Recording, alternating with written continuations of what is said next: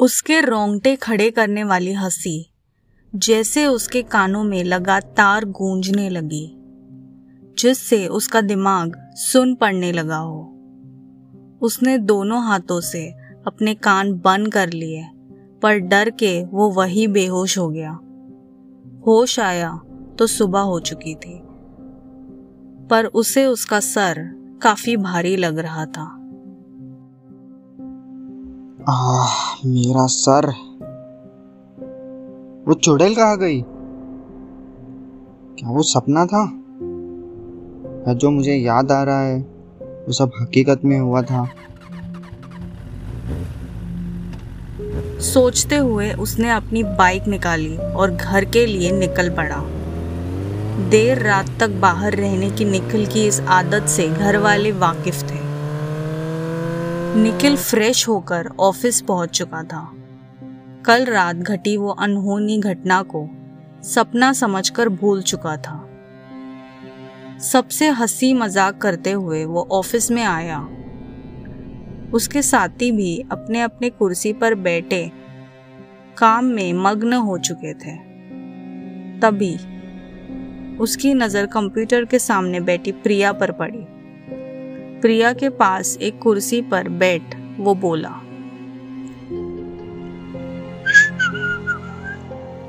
अरे प्रिया? हेलो प्रिया? कैसी हो?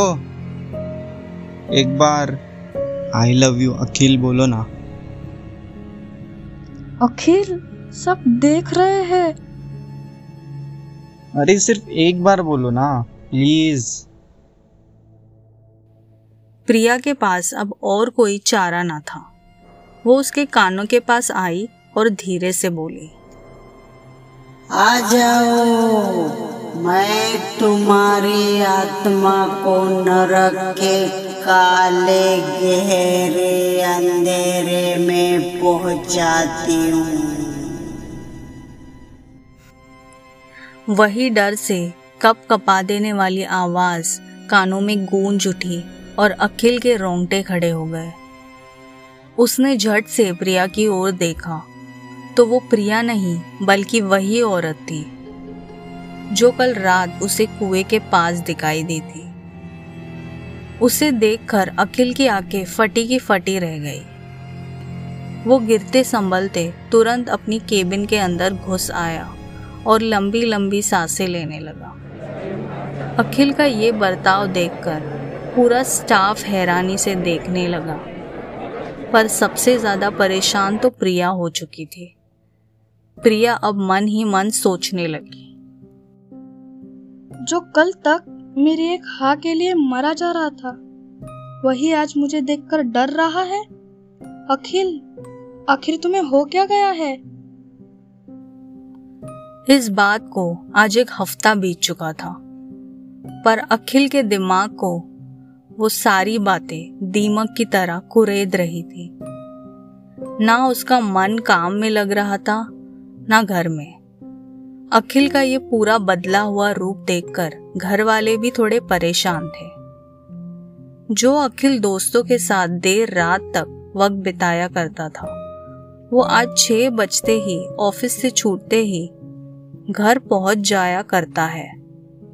अखिल की तबीयत भी दिन ब दिन खराब हो रही थी। अनुचित ढंग से सोने के कारण थकान उसके चेहरे पर साफ़ नज़र आने लगी थी। ना किसी से ठीक तरह से बातें करता था, ना किसी के सवालों के जवाब देता। सिर्फ़ उदासी भरे चेहरे से वो अपने ख्यालों में खोया रहता। पर उसका ये राज उसके घर वालों के नज़रों से कहा छुपने वाला था। सुबह नाश्ता करने के लिए अखिल अपनी कुर्सी पर बैठ गया। सामने बैठे पापा ने पूछा,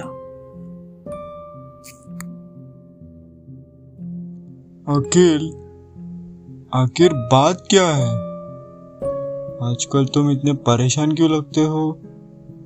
बेटा, अगर तुम्हें ये नौकरी नहीं करनी है तो कोई बात नहीं। पापा की बातें सुनकर अखिल ने सवाल किया। पापा नरक ज़्यादा खौफनाक होता है क्या? ये कैसी बातें कर रहे हो? माँ की आवाज़ में अपने बेटे के लिए दर्द प्रत्यक्ष रूप से दिख रहा था। अखिल की खामोश नज़र चाय के कप पर टिकी थी। चाय का रंग जैसे काला गहरा दिखाई देने लगा। और दूसरे ही पल उस कप की जगह, उस कुएँ और उसके भीतर घूरती हुई वो लाल आँखों ने ले ली। अखिल ने हाथ से चाय के कप पर ज़ोर से मारा और झट से खड़ा हो गया।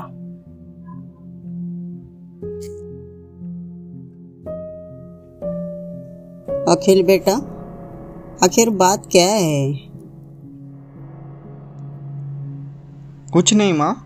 वो वो वो मुझे लगा कॉकरेज है टेबल पर। मुझे ऑफ़िस जाना है। ऐसे बोलते हुए उसने अपने ऑफ़िस की बैग उठाई और घर से ऑफ़िस के लिए निकल पड़ा। पर माँ और पापा को उसकी ये हरकत काफ़ी अजीब लगी। दो दिन बाद। अखिल बेटा आज हम जरा बाहर जा रहे हैं। कल शाम तक लौटेंगे। और वैसे भी, आज तुम्हारी छुट्टी है। अपने दोस्तों को बुलाकर खूब मज़े करो। You are listening to devil's cat creepy horror tales directed and narrated by Tania Mayekar starring cast अकेल एज अक्षय मयेकर प्रिया एज सिद्धि शिंदे औरत as Rajeshree Mayekar Script editing by Akshay Mahekar Background score by Tanya Mahekar. This work is a show of fiction. Any name, characters, places, or incidents are either products of the creators or used fictitiously for entertainment purposes only. Any resemblance to the actual event or person, living or dead, is purely coincidental. This show does not intend to defame any nation, state, individual, caste, or religion. This show does not promote any form of superstition or witchcraft and does not support smoking or drinking. Listeners' discretion is advised.